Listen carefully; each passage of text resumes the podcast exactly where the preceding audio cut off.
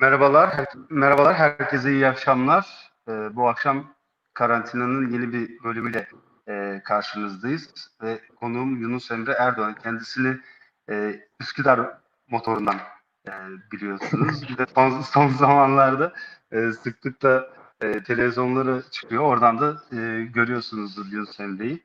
E, Amerikan siyasetine dair engin e, bilgileriyle Türk kamuoyunu e, aydınlatma e, misyonu yerine getirdi. E, biz de kendisinin bilgi ve birikimlerinden faydalanalım e, istedik. Sağ olsun bizi yoğun programa rağmen e, kırmadı ve programımıza katıldı. Yunus Emre hoş geldin. Nasılsın? Hoş, hoş bulduk. Çok iyiyim. Ben de Özgürlük Araştırmaları Derneği'nin konu olmaktan, sizin konunuz olmaktan çok mutluyum. Ee, çok teşekkür ederim bu davet için. Rica ederim. Şimdi bu şeyle başlamak istiyorum. Aslında ya bu seçim tabii çok ben neredeyse kendimi e, bildim bileli Amerikan seçimleri hep böyle çok büyük bir e, ilgiyle izlenir yurt dışında. E, Türkiye'de de aynı biçimde. Özellikle şey bağlamında hani Türkiye'deki yönetimle bu ilişkiler e, e, nasıl olacak diye. Onun haricinde hep böyle bir takım istisnalar da ortaya çıkıyor. Mesela e, istisnalardan bir tanesi e, genellikle Amerikan başkanları birinci kez seçildikten sonra e, ikinci kez seçime girdiklerinde genelde seçilirler. Bunun sanırım 2-3 tane e, istisnası var tarihte. E, yani ikinci seçimlerini genellikle kazanırlar. Bir avan- avantajlı bir konumda oldukları e, düşünülür.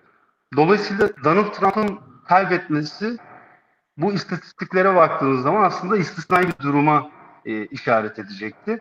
Her ne kadar kamuoyu şirketleri, e, anket şirketleri şey gösterseler de e, hani e, Biden'ı 8-9 puan önde gösterseler de e, ben açıkçası hep böyle içimde Trump hali kazanabilir gibi bir e, his var açıkçası.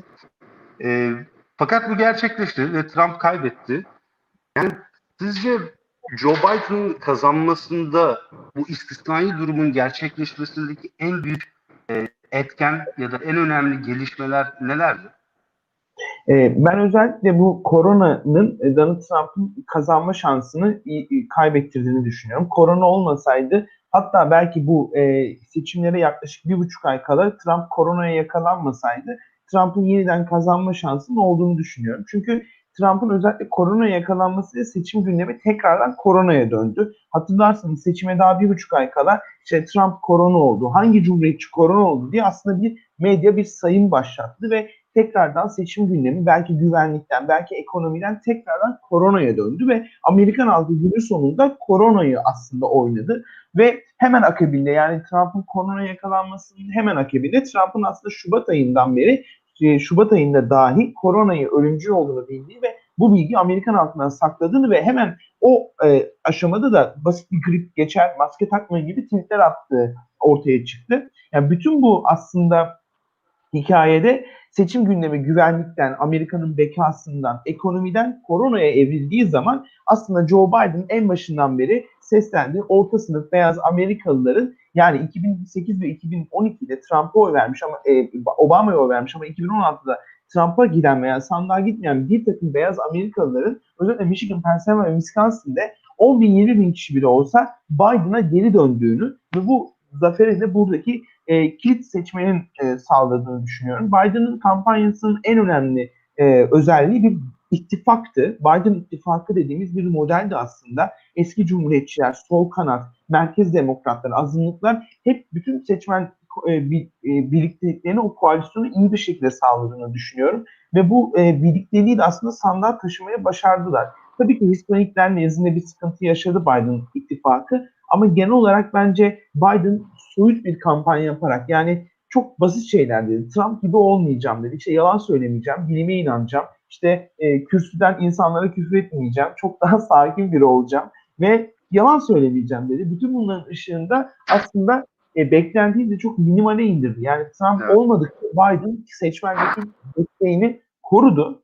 E, seçim günü de özellikle posta oyunu oy verme e, durumunda çok iyi organize oldu demokratlar. Normalde sandığa gitmekte zorlanacak insanları posta oyunu oy verdirdiler ve her eyalette cidden posta oyunu oy vermenin altı çizildi, kuralları anlatıldı. Bütün bunların dışında da Joe Biden kendi Amerika'sını daha çok sandığa taşıdı ama Trump bir tık eksik kaldı ki son seçimlere 2-3 hafta kala Trump'ın da günde 3 miting yapıp açıkça kaybetme ihtimali bu mitinglerde dile getirmesi, Trump'ın da aman başkanlık elden gidiyor, Amerika mahvolacak, sosyalist olacağız gibi bir söylemini de kendi tabanını mobilize etmesine sağladı. Günün sonunda Joe Biden Amerikan tarihinin en çok oy alan başkan adayı olurken Trump da Amerikan tarihinin en çok oy alan ikinci başkanı oldu. Yani bu nedenle aslında iki kampanyada e, son düzlükte başarılı oldu ama tabii ki Trump gündemi bir daha koronadan çeviremedi. Hep korona olmaya devam etti bütün seçim kampanyası.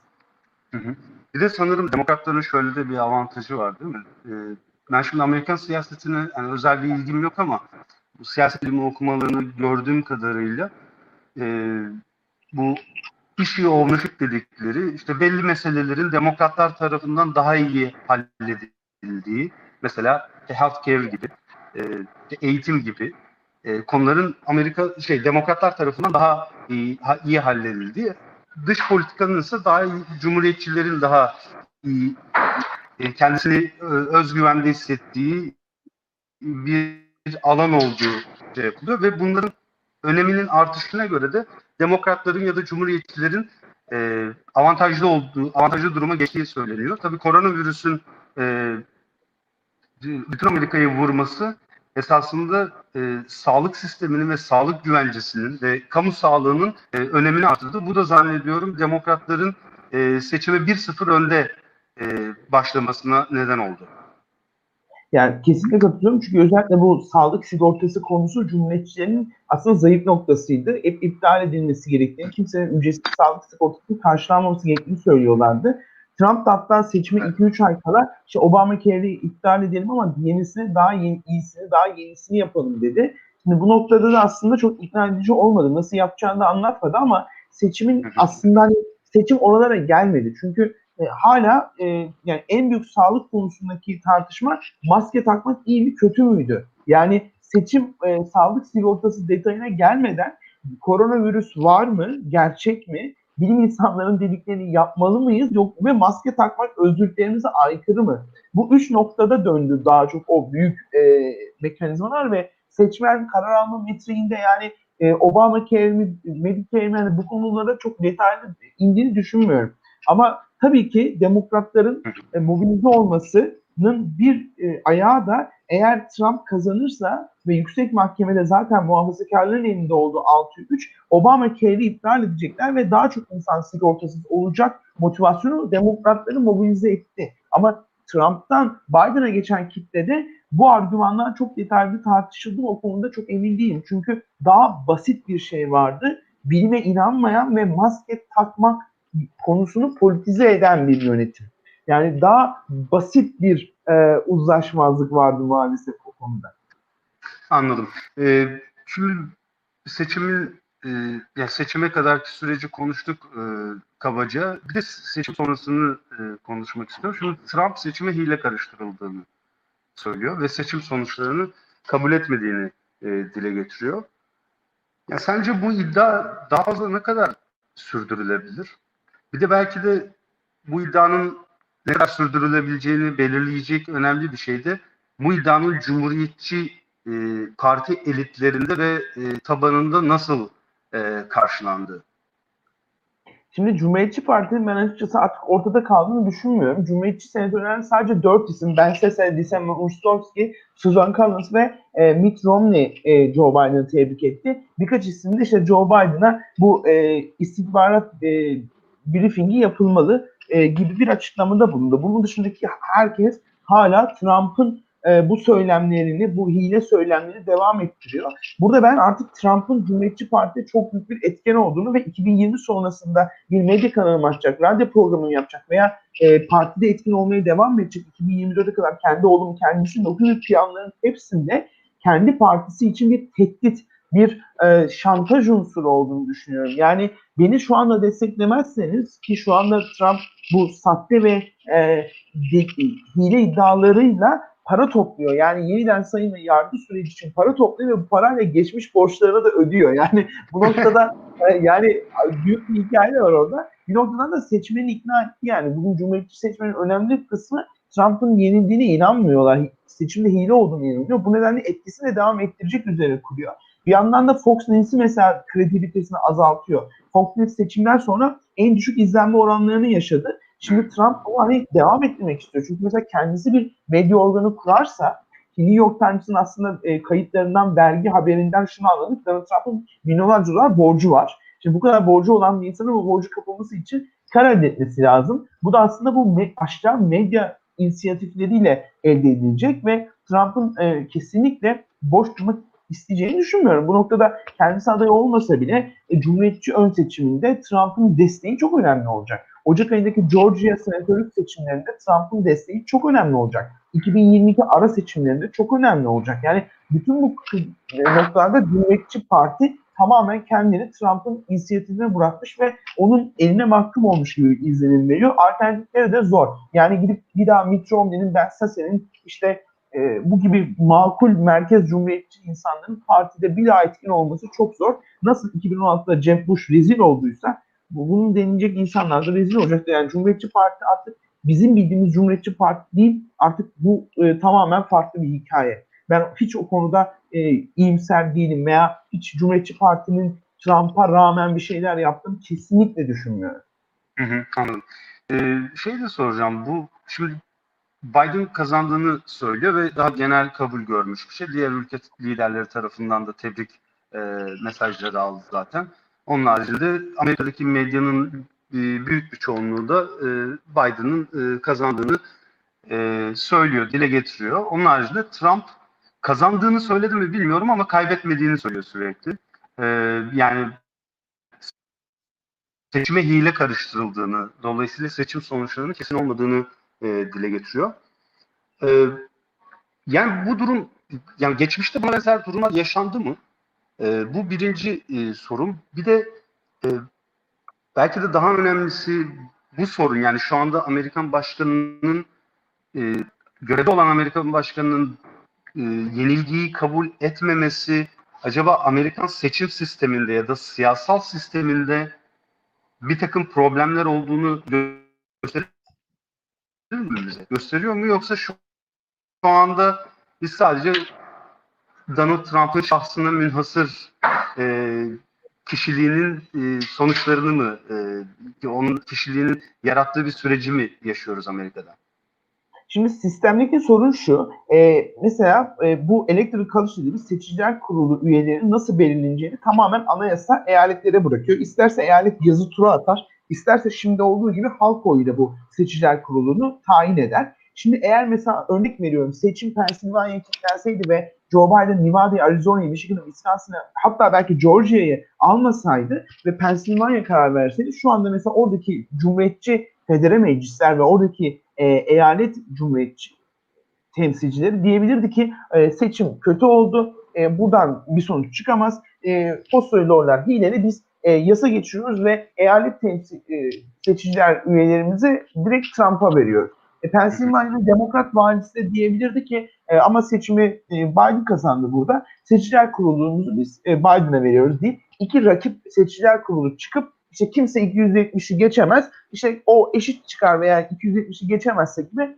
temsilciler meclisinde seçim e, belli olurdu.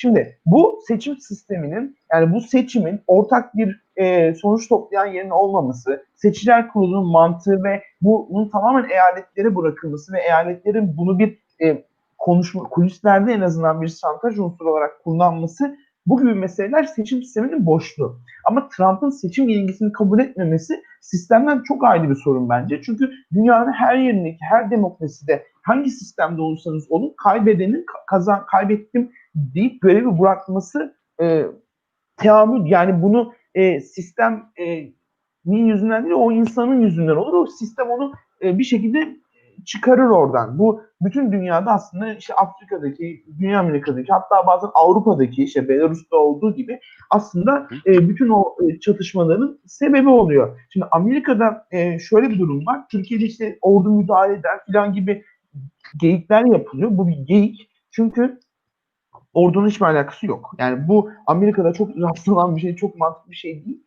Eğer Trump bırakmazsa ki bırakır, şu olur. E, Biden 14 Aralık'taki 2020 seçiciler kurulu oylamasında seçilir. E, kongre bunu onaylar. Biden gider Trump katılsa da katılmasa da o yemin törenini gerçekleştirir. Ardından Beyaz Saray'daki gizli servis görevdeki başkan yani Biden'a bağlı olacağından Biden der ki Trump'ı dışarı çıkarın. Trump da dışarı çıkartılır. Yani burada hiç ordunun müdahalesi falan gibi yok. Trump istese yani o süreç işlediği zaman Trump başkan sıfatına sahip olmayacak. Yani orada Biden kendisi de tutup hadi çık dışarı artık tamam oğlum falan da diyebilir. Yani bunlar o, o- yani çok ekstrem senaryo yani çok böyle büyük komplo teorilerini gerektirecek çözümler falan bulunmuyor. Şimdi Trump'ın kulislerde şunu dediği belirtiliyor. Yani bu e, Axios'ta yazdı sanırım. Yani dedi, dedi ki yani keşke böyle gizli servis çıkarsa. Yani Trump böyle bir şov istiyor. Yani öyle bir şov istiyor ki işte e, sonuna kadar dirensin. E, zorla bir şekilde başkanlığı bıraktırıldı olsun. Benim şahsi görüşümce böyle bir şey gerek olmayacak. Trump tamam seçimi Biden kazandı ama katakulliye getirdiler. hile yaptılar değil. Bir şekilde görevi bırakacak. Yemin töreninde surat yapacak. Böyle çok soğuk anlar yaşanacak. El sıkmayı bile reddedebilir. Hani bu tarz e, çok medeni olmayan e, görüntüler yaşanacak. Bu da aslında Trump'ın çok işine gelecek. Kendisinin de karizmasını arttıracak bir e, senaryo. Şimdi özellikle Trump hala başkan. Ocak ayına kadar yaklaşık 70 gün, 65 gün falan var. Bu dönemde de hala bütün yetkileri var. Cumhuriyetçi senato var. Bir sürü şey yapabilir. Büyük ihtimalle bütün yönetimdeki kalifiyeli insanları görevden alacak. Almaya başladı. Bunu bir hani yine diyorlar işte Trump orduyu çağıracak falan. Bunlar da yalan. Yani yap, yap, yaptığı şey şu e, bütün ö- önemli yerlerdeki insanların görevden alıp yerine alakasız insanlar atıyor ki Biden bu insanlarla e, uğraşsın ve o insanları görevden almakla zaman kaybetsin diye. Bunu da yapacak. Daha da fazla insanı görevden alacak. Çok alakasız insanları görevden atı, e, kovacak. Çok değişik kararnameler çıkaracak. Dış politikayla ilgili bir sürü hamle yapabilir. Aslında Donald Trump şu anda topal ördek ama neler yapabileceği e, oldukça kritik. Ben hani çok boş duracağını düşünmüyorum. Şu e, seçim kabullenme hikayesi ise bence birazcık daha uzayacak. Ya şey çok enteresan bir şey. Mesela e, ya Türkiye'de son 10 yıldır yaşadığımız ne kadar hani demokrasinin gerilediğini gösteren ne kadar arıza e, varsa böyle benzerlerini Amerika'da son e, 4 yılda e, yaşıyor olmak gerçekten bunu görüyor olmak çok enteresan. Dün akşam e, Donald Trump bir Fox e, TV'deki bir e, şeyi paylaşmış. Bir konuşmacının e, yorumunu paylaşmış. Orada mesela hani dile getirilen yorumlar falan bizim İstanbul seçimlerinden sonra yani dün şey, geçen seneki yerel seçimlerden sonra e, dile getirilen argümanları yazıyor. İşte bizim e, temsilcilerimizi e, sayım şeyine sokmadılar. Sayım odasına e, sokmadılar. Ya da hatta dünkü yorumcu ölülerin oy kullandığını e, söylüyordu. E, onun haricinde başka bir sürü argüman var. İşte bir sürü kişinin e, talep etmediği halde e, bu, bu posta yoluyla oy kullanma, postasının onlara iletildiğini ya da taşınan bir sürü kişinin o eyalette bulunmadığı halde e, oy kullandığını e, dile getiriyorlardı. Bunları görmek gerçekten çok enteresan bir şey. Demo, şey e, Amerikan demokrasisi e, açısından çok problemli. Yani ben hiç e, yani 10 yıldır falan siyaset bilimi okuyorum. Hiç şeyi düşünemedim yani böyle Amerika'da bir gün işte bu başkanın görevi bırakmak e, bırakmaktan çok çekineceği işte böyle şu anda yaşadığımız gibi bir durumun olacağını çok açıkçası e, tahayyül edemezdim. Şey soracağım sana e, Yunus Emre. E, yani legal olarak Donald Trump'ın yapabileceklerinin sınırları ne? E, şu anda belli eyaletlerde, Pennsylvania, Nevada, Arizona e, gibi eyaletlerde sanırım e, o eyalet mahkemelerinde şu an itirazları e, dile getiriyorlar. Bunun Amerikan Yüksek Mahkemesi'ne gitmesi yani bu e, davaların Amerikan Yüksek Mahkemesi'ne gitmesi mümkün mü? Ya şimdi e, Pennsylvania seçimlerden Diyorum. Az önce bahsettiğin e, senaryo, senaryolardan başka e, bir de bu işin legal kısmı e, önemli diye düşünüyorum. Hani işte CIA ajanlarının ya da birilerinin gidip Donald Trump'ı zorla e, çıkarmasından ziyade acaba e, mahkeme salonlarında Donald Trump istediği sonucu elde edebilir mi? Bu alanda Donald Trump'ın yapabileceklerinin sınırları neler?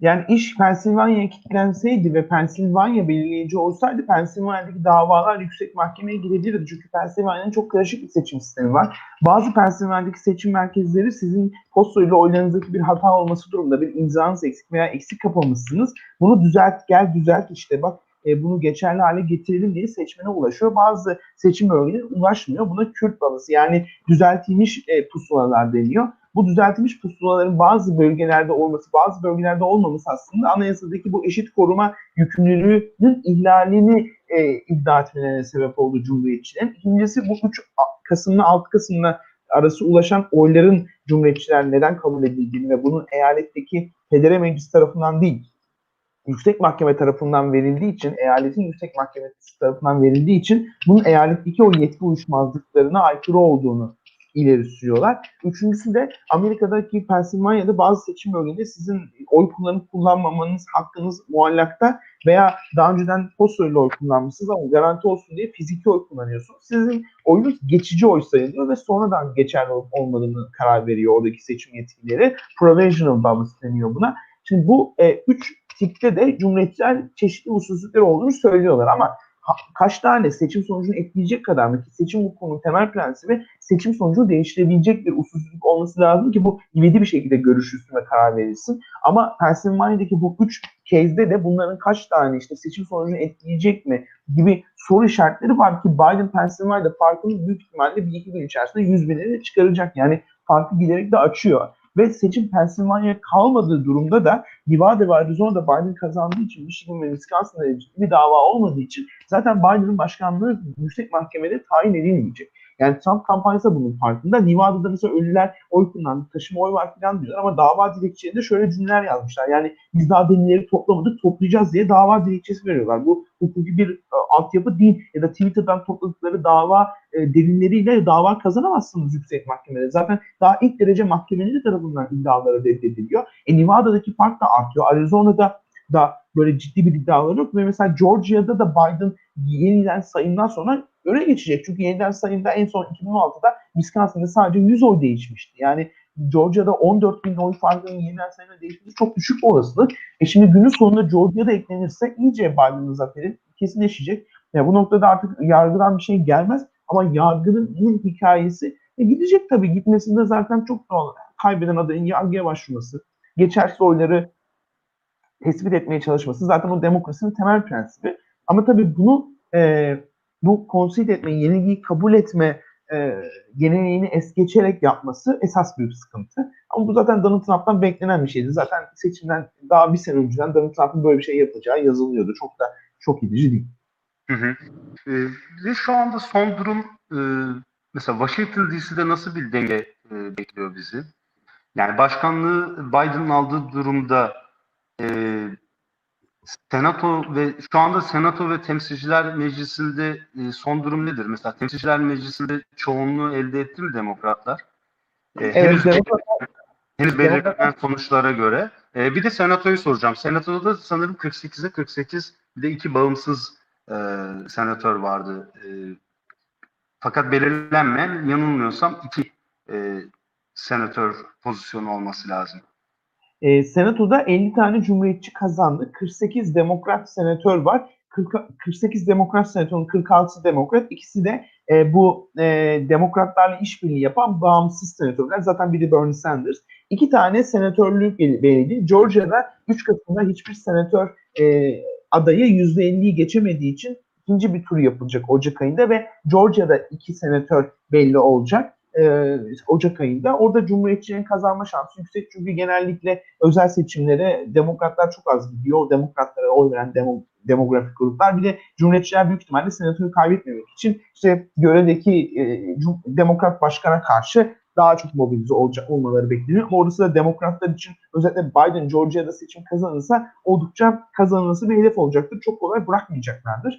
Temsilciler Meclisi'nde de, demokratlar çok e, ağır bir yenilgi yaşadı. Bir sürü e, kritik seçim yarışları neredeyse hepsini kaybettiler ama hala çoğunluğu e, demokratlarda. Büyük ihtimalle Temsilciler Meclisi'nde Nancy Pelosi'nin liderliği sorgulanacak. Çünkü hem merkez hem sol kanattan bu kötü bir e, kayıp yaşandığı için Nancy Pelosi'ye çok karşı bir durum var ki orada e, demokratların e, dan 20 kişi bir süre vermesi Nancy Pelosi'nin liderliğini kaybetmesine yol açacağı için büyük ihtimalle Pelosi e, koltuğu bırakabilir. Bu aslında e, takip edeceğimiz bir şey olacak ama Pelosi'nin yine bir şekilde birilerini ikna etmesi de bekleniyor. Çok yılların siyasetçisi e, onlara kolay pavuç bırakmayacaktır ama bırakması da gerekiyor. Yani görevi bırakması gerekiyor Pelosi'nin. Çünkü e, halktan çok kopuk. Ya seçimden 2-3 ay önce buzdolabında ne kadar çok dondurma olduğunu gösteren bir video yayınladı. Yani halkın yaşadığı sıkıntılardan çok uzak. E, yani çok e, popüler olmayan bir isim ama tecrübesinden dolayı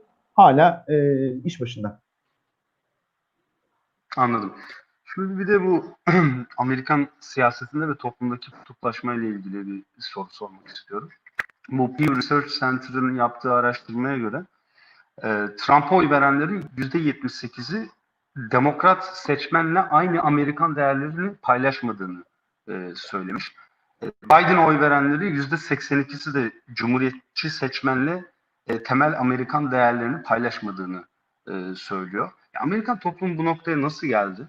E, bir diğer soruda sence Joe Biden başkanlığında Amerikan toplumunda giderek derinleşen bu yarılmanın e, kapanacağını düşünüyor musun?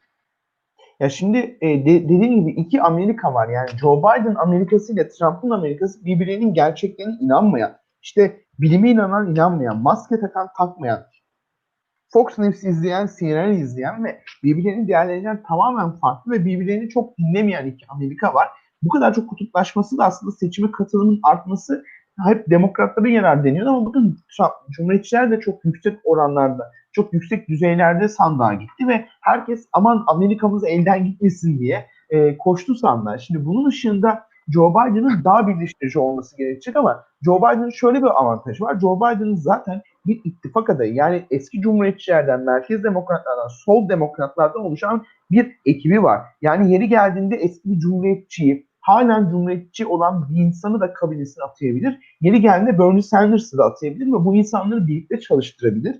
Bunu yapmaya çalışacaktır, yapacaktır. Büyük ihtimalle Amerika'nın en e, çeşitli kabine, e, kabinesini göreceğiz. %60 oranında kadın olmasını bekleniyor. Azınlıkların olması bekleniyor. Daha önce hiç o makama gelmemiş insanların gelmesi bekleniyor. LGBT e, bakanların atanması bekleniyor. Şimdi bütün bunların ışığında e, bizim göreceğimiz çok daha e, temsiliyeti yüksek bir kabine ama bu kabine ne kadar işleyecek ve ne yapabilecek bu konuda şüphelerim var. Cumhuriyetçiler senatoda etkin oldukça ve yüksek mahkeme 6-3 oranında Üçü de Trump'ın atadığı gencecik 50 yaşında muhafazakar yargıçlar ve bunlar gerçekten ellerinden geldiğince Biden'ı engelleyeceklerdir. Ben hiç artık cumhuriyetçilerin ve muhafazakar yargıçların makul hareket edip arada bir hukuku uygun karar ver, verelim diye muhafazakar kararlardan kaçacaklarını düşünmüyorum. Büyük ihtimalle Biden'ın ciddi yapısal reformlarına e, engel koyacaklardır. Ve bu noktada da e, Biden işi çok zor ama Biden bunu executive order'lar yani başkanlık kararnameleriyle yapabilir bu konuda bir Trump'ın en azından e, ortaya koyduğu başkanlık kararnamelerini geri alıp yenisini yapabilir. Bunları sadece yapması bile büyük bir reform. Yani Amerika'nın İran'la nükleer anlaşmayı tekrardan yapması, e, Paris iklim anlaşmasına tekrardan katılması ya da işte Trump'ın e, executive orderlarını değiştirmesi, bunları yenisini sergilemesi, koyduğu bazı yasakları kaldırması, göçmenlikle ilgili önlemleri değiştirmesi bunların hepsi çok büyük değişiklikler ve hemen birinci gün yapılabilecek şeyler İran konusu dışında. Yani bütün bunlar aslında e, Trump, e, Biden'ın e, yapabileceği şeyler. Ve şunu unutmamak lazım. Biden'ın karşılaştırdığı kişi Trump olacak. E, insanlara Twitter'dan sandırmadıkça, maske takmayın falan demedikçe de iyi bir başkan olacaktır. Benim beklentim birinci gün e, maske takmayı Amerika'da zorunlu hale getirilmesi. E, bu Cumhuriyetçinin tepkisini çekecektir e, biz yine bu özgürlük tartışmasını orada göreceğiz. Tabii ki e, Amerika'daki bu özgürlük tartışması ne kadar sağlıklı bir şekilde işliyor. Ehliyetin bile özgürlüğü kısıtladığını, insanların ehliyet alma zorunlu olmasını söyleyen insanlar var çünkü. Duyamıyorum sizi ama. Doğru. Doğru söylüyorsun. Şimdi duyabiliyor musun? Evet. Yani şey soracaktım bir de son olarak. Hani az önce e, şeyden bahsetmiştin. E, Cumhuriyetçi Trump'ın Cumhuriyetçi Parti'de yaptığı dönüşümden e, bahsetmiştim.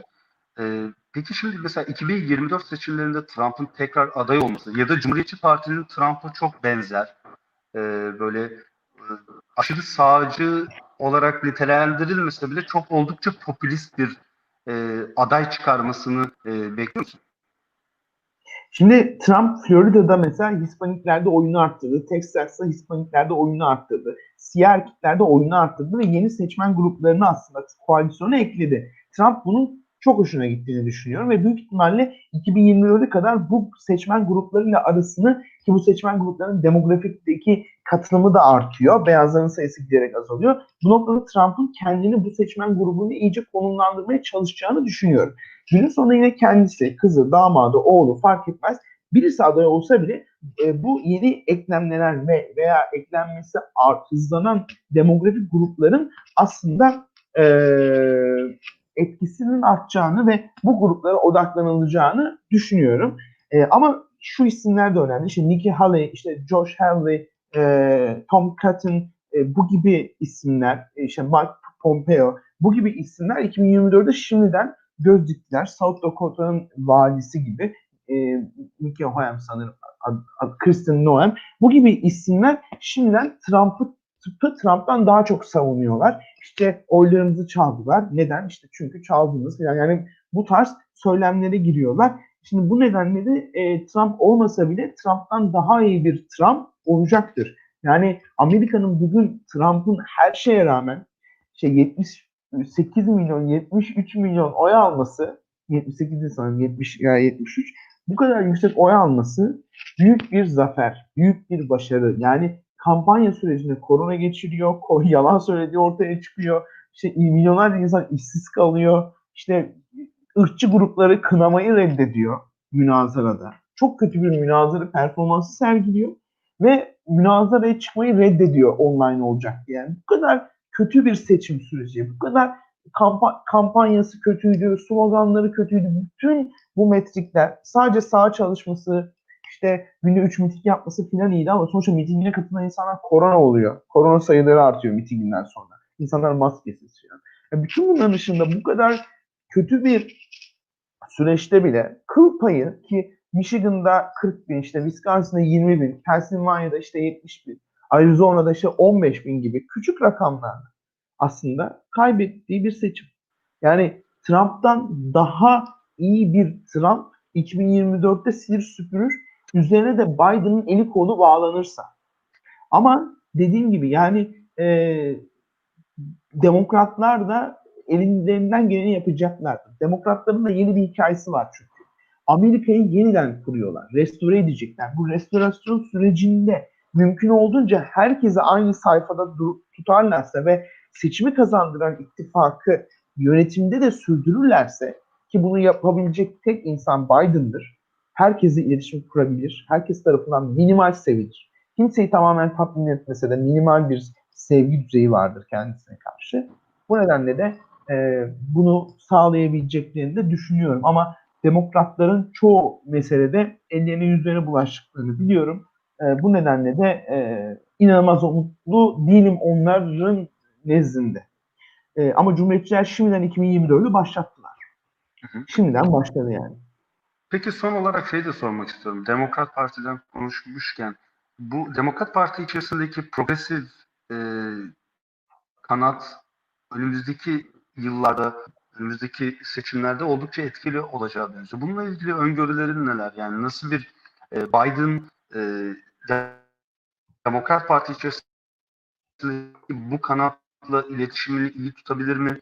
E, onların etkisi e, altına e, girebilir mi? Ya da ya da e, hep onlarla belli bir e, e, mesafeyi korumaya mı çalışır? Çünkü artık e, sosyal medyaya da yansıdı. Demokrat e, parti elitleri arasında e, ciddi bir e, çekişme var. Kamuoyuna yansıyan e, çekişmeler var. En son e, dün e, Alexandra e, EOC'nin e, attığı tweette de e, görmüştük açıkçası. Yani e, ko, e, sol kanat ilk, ilk defa bu sefer biz e, buradayızı çok iyi bir şekilde vurguluyorlar. Ö, istedikleri kabineyi yayınlıyorlar, işte listeleri yayınlıyorlar. Bunu seçin diye ciddi bir lobi faaliyeti var. Çünkü seçimde büyük katkıları oldu. Amasız ve fakatsız Biden'ı desteklediler. Fire vermediler. Twitter'da bile Biden'a oy vermeyeceğim diyen bir tane önde e, sol isim çok azdı. 2016'nın tam aksine. Şimdi bu noktada sol kanadın beklentisi yüksek. E, gelecek içinse birazcık daha zaman var. Çünkü hala sol kanadın e, beyaz olmayan siyah e, özellikle siyah seçmen, güneydeki siyah seçmeni ön seçim süreçlerinde ikna etmesi lazım. Bernie Sanders Iowa ve New Hampshire, Nevada'da büyük zafer elde etti. Ama iş güneye inince daha geleneksel olarak demokrat e, siyah seçmenin oy kullandığı ön seçimlerde çok kötü bir performans sergiledi. İşte bu noktada Bernie Sanders'ın beyaz yaşlı bir erkek olmasıyla Cortez'in beyaz olmayan bir solcu olmasının farkı var. Çünkü Sanders'a konuşma veriyorlardı. İşte, işte siyahlarla ilgili kısmı işte sınıf siyaseti, kimlik siyasetinin ya kimlik siyaseti sınıf siyasetinin konuşulmasını engelleyen bir mesele bakış açısıyla bunu konuşmasından çıkarıyordu Sanders. Ama Cortez tam tersine bir konuşmada hem sol o meseleleri hem de kimlik meselelerini yedirebiliyor ve solcu bir e, Hispanik olarak konuşuyor ve daha çok insanı mobilize etme olanağı var. Şimdi bu noktada e, genç ve beyaz olmayan sol kanadın geleceği olduğunu düşünüyorum ki zaten ge, e, çoğu genç ve beyaz olmayan insan. Bu, bu e, yeni sol e, ekibin, Cortez'in, Rashida tabii İlhan Ömer, şey, Cemal Bulman, e, Ron, Ron Kanan yani bunların hepsi aslında e, bu profile uyuyor. Büyük ihtimalle artık siyah seçmenin merkez kanattan kopuşu hızlanacak ki mecliste artık daha fazla siyah genç solcu var. E, bu da çok önemli. E, özellikle Cory Bush, Cemal Bulman'ın çok dikkatle izlenmesi gerektiğini düşünüyorum ki onların taktikleri e, Demokrat Parti'nin geleceği olacak. Çünkü siyah seçmen hala ön seçimde çok büyük bir kitle olarak merkez adayları destekliyor. Özellikle partinin siyah e, siyasetçilerin gösterdiği isimler ki bu da Joe Biden olmuştu. Hı hı.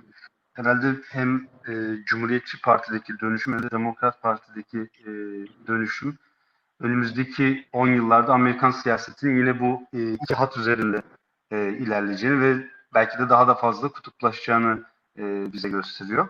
E, Yunus Emre eğer söyleyeceğin son bir şey yoksa programı kapatalım diyorum. 30 dakika limit koymuştuk. 37 dakikaya e, bitirebiliriz istersen. Çok teşekkürler. Ee, çok sağ olun. Ee, çok güzel bir e, geceydi. Ee, Özgürlük Araştırmaları Derneği'ne de çok teşekkür ederim. Size de çok teşekkür ederim. Biz, biz çok teşekkür ederiz. Bence de çok oldukça e, verimli bir konuşmaydı. O kadar yoğun programına rağmen e, geldin katıldın. Güzel bir performans ortaya koydun. Çok teşekkür ederim. Çok teşekkürler.